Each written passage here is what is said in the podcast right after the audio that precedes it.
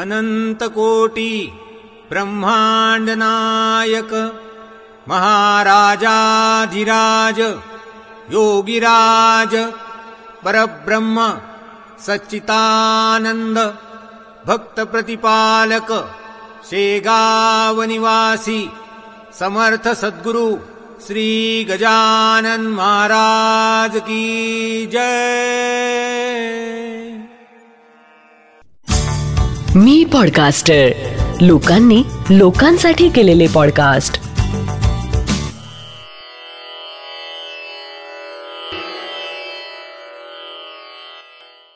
श्री गजानन महाराज की जय. श्री गजानन अनुभव ह्या पॉडकास्टचा आजचा भाग आहे भाग एकशे सतरा. विसर तुझा मज कधी न पडावा. जय गजानन. मी सौ सुनीता तांदळे धन्यवाद.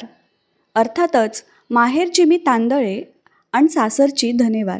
हल्ली मुक्काम चिंचवड पुणे तर वऱ्हाडातील कारंजा लाड हे माझं माहेर. आपण गजानन विजय ग्रंथात कारंजा येथील लक्ष्मण घोडेची कथा वाचतो ना? तेच कारंजा. लहानपणी आमची आजी गजानन विजयमधील कथा आम्हाला सांगायची. घुडे याचं घर दाखवायचे. गजानन महाराजांची भक्ती मनापासून करा असा सल्ला द्यायची. ती म्हणायची गजानन महाराजांची तुम्ही भक्ती करा ते तुमच्याकडे लक्ष देतील. अर्थात ते कधी तुमची परीक्षाही पाहतील. पण धीर सोडू नका.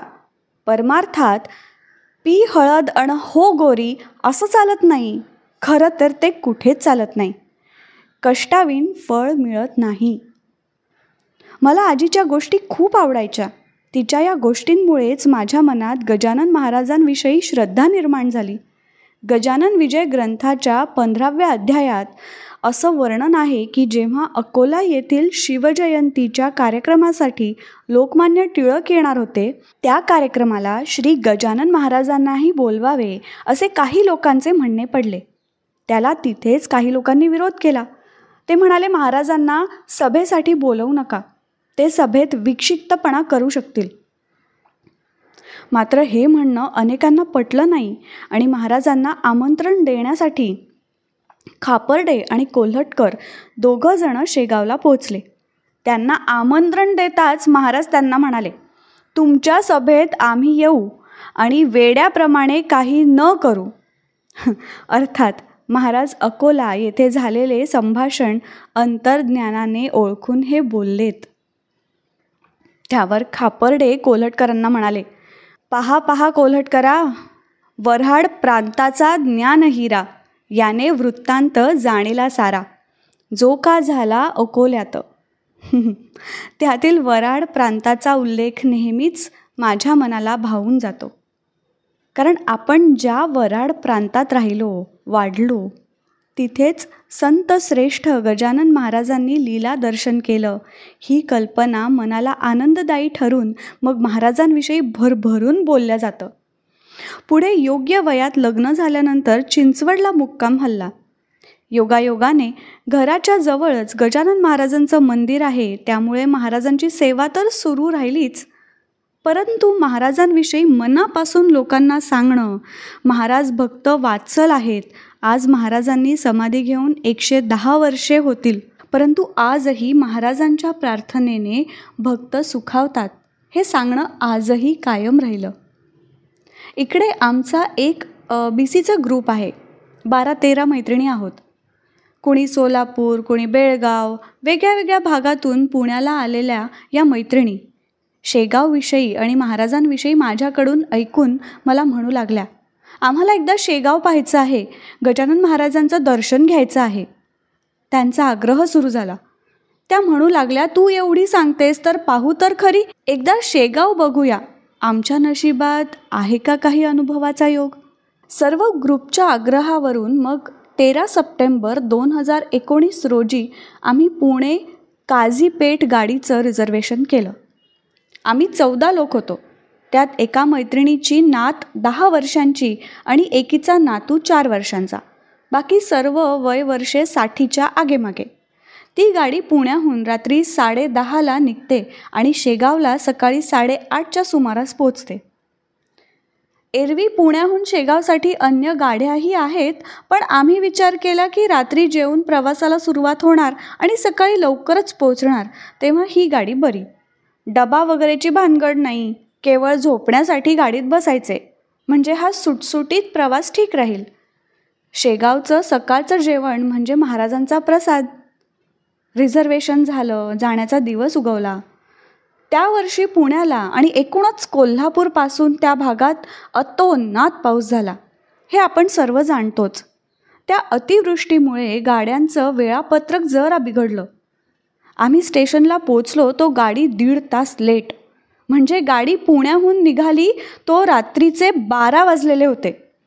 त्या क्षणी मनात विचार आला आपण या लोकांना महाराजांविषयी सांगून शेगावला नेतो आहे.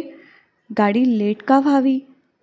वाटलं गाडी रात्रीहून टाईम मेकअप करेल.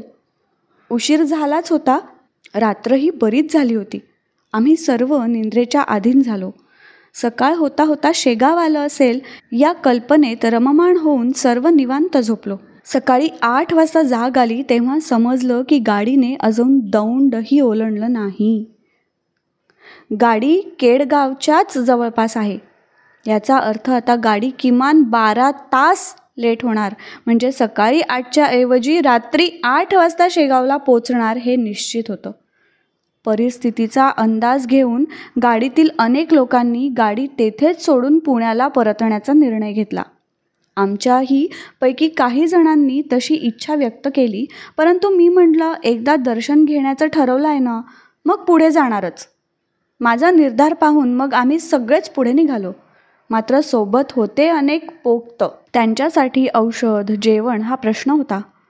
जवळ काही खाण्याचं नाही आणि गाडीत तशी सोय नाही. पुन्हा मनात प्रश्न आला म्हटलं महाराज तुमच्या मनात काय आहे? पण स्वतःची समजूत घालून स्वस्थ बसले. आज दिवसभर उपासमार होणार हे दिसू लागलं. सोबतच्या लहान मुलांची कीव आली. गाडी पुढे निघाली होती. काही वेळ झाला मनात महाराजांचा धावा सुरू होता.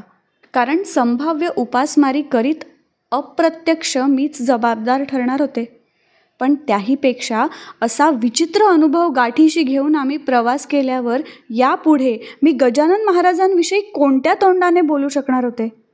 हा विचार मला अस्वस्थ करीत होता. आमच्या बाजूच्या कंपार्टमेंटमध्ये एक तीस पस्तीस लोकांचा ग्रुप होता. तो जळगावला जात होता. माझ्या कानावर आले की त्यांनी नगरला त्यांच्यासाठी काही जेवणाची ऑर्डर दिली आहे. तिथून त्यांच्यासाठी डबा येणार आहे. मी तातडीने त्यांच्याजवळ जाऊन आम्हा चौदा लोकांसाठीही जेवण मागवा आम्ही पैसे द्यायला तयार आहोत. सोबत लहान मुलं आहेत. साठीच्या पुढील स्त्रिया आहेत. असं सांगून डब्यासाठी आग्रह धरला. पण ते म्हणाले आता नगर येण्यासाठी फक्त जेमतेम अर्धा तासच उरला आहे. इतक्या लोकांचा डबा तयार होईल केव्हा? ते स्टेशनवर पोचतील केव्हा? तेव्हा ते अशक्य आहे.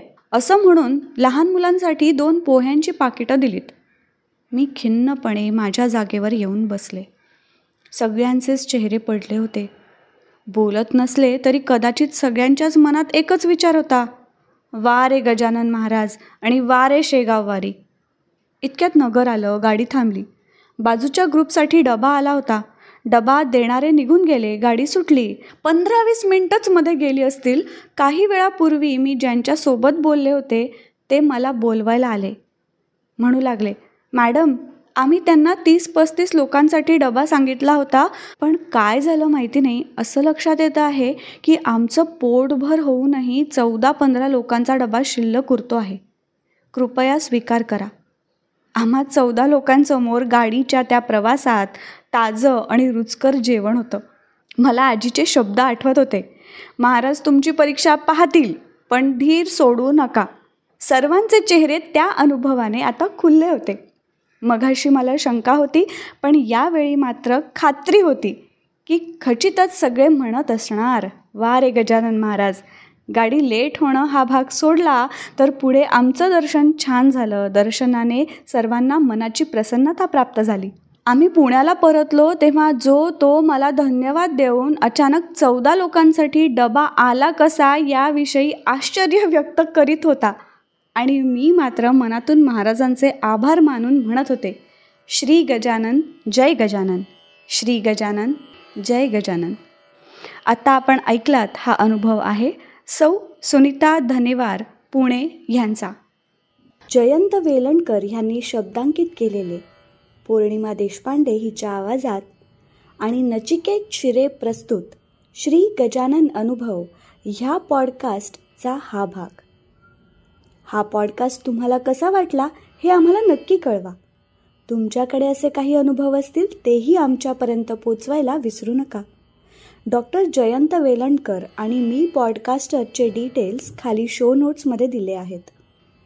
दर गुरुवारी नवीन अनुभव ऐकण्यासाठी मी पॉडकास्टर चॅनलला नक्की सबस्क्राईब करा आणि इतरांना पण शेअर करा.